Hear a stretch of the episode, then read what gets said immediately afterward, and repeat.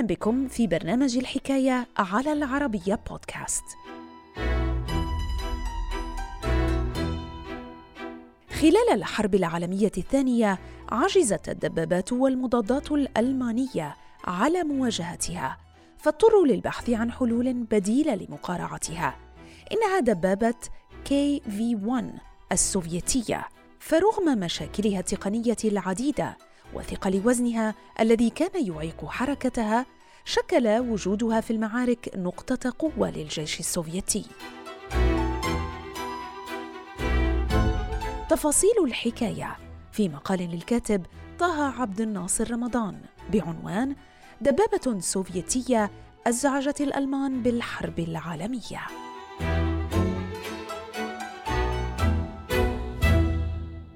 الحكاية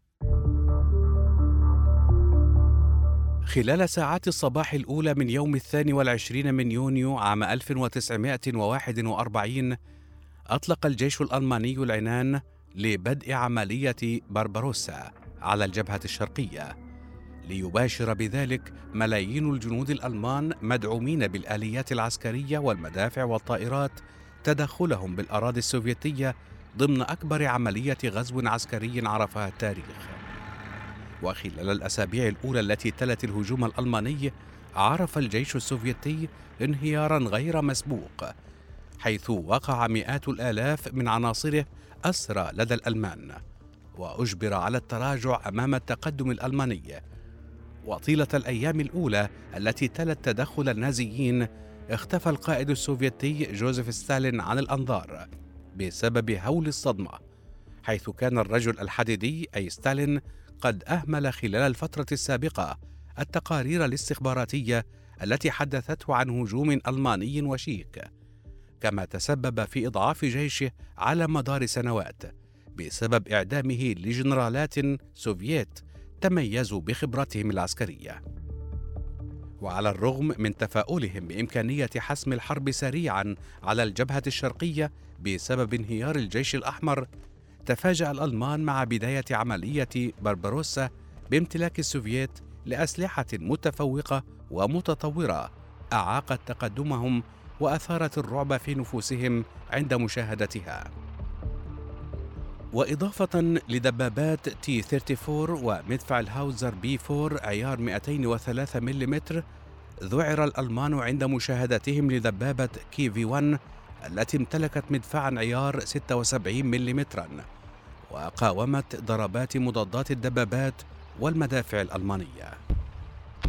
ومع بداية الحرب على الجبهة الشرقية استعان السوفييت بنحو 400 دبابة من نوع كي في 1 لمواجهة الألمان الذين عجزت دباباتهم ومضاداتهم على مواجهتها واضطروا للبحث عن حلول بديلة لمقارعتها.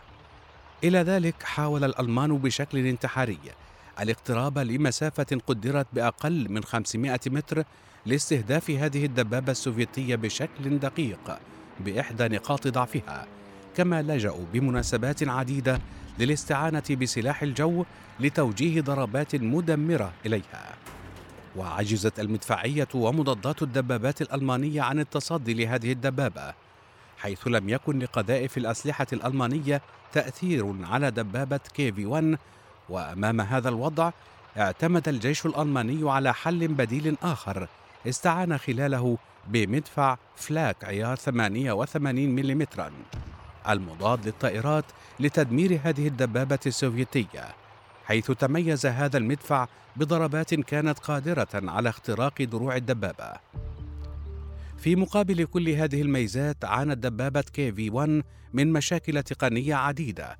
كانت أهمها في مجال التهوية وقدرات المحرك وجهاز نقل الحركة. وبسبب كل هذه العيوب كان بعض دبابات كي في 1 غير قادر على بلوغ ساحات المعارك وهو ما أجبر طاقمها على التخلي عنها في منتصف الطريق. أيضا وزن هذه الدبابة السوفيتية المقدر بنحو 45 طنا جعلها بطيئة الحركة ومعيقة لتقدم بقية القوات حيث كانت بذلك دبابة كيفي 1 قادرة على تخريب الجسور والطرقات عند مرورها بها.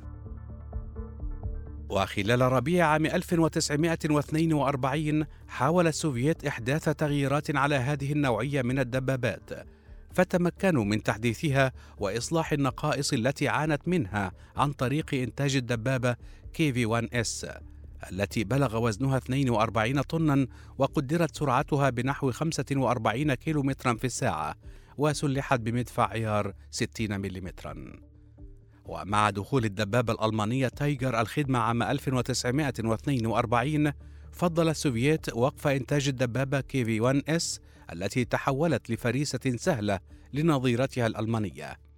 وبدلا من ذلك اتجه الاتحاد السوفيتي لإنتاج دبابة جديدة أكثر تطورا. عرفت بدبابة جوزيف ستالين. زود النوع الثاني منها الأكثر تطورا بمدفع عيار 122 ملم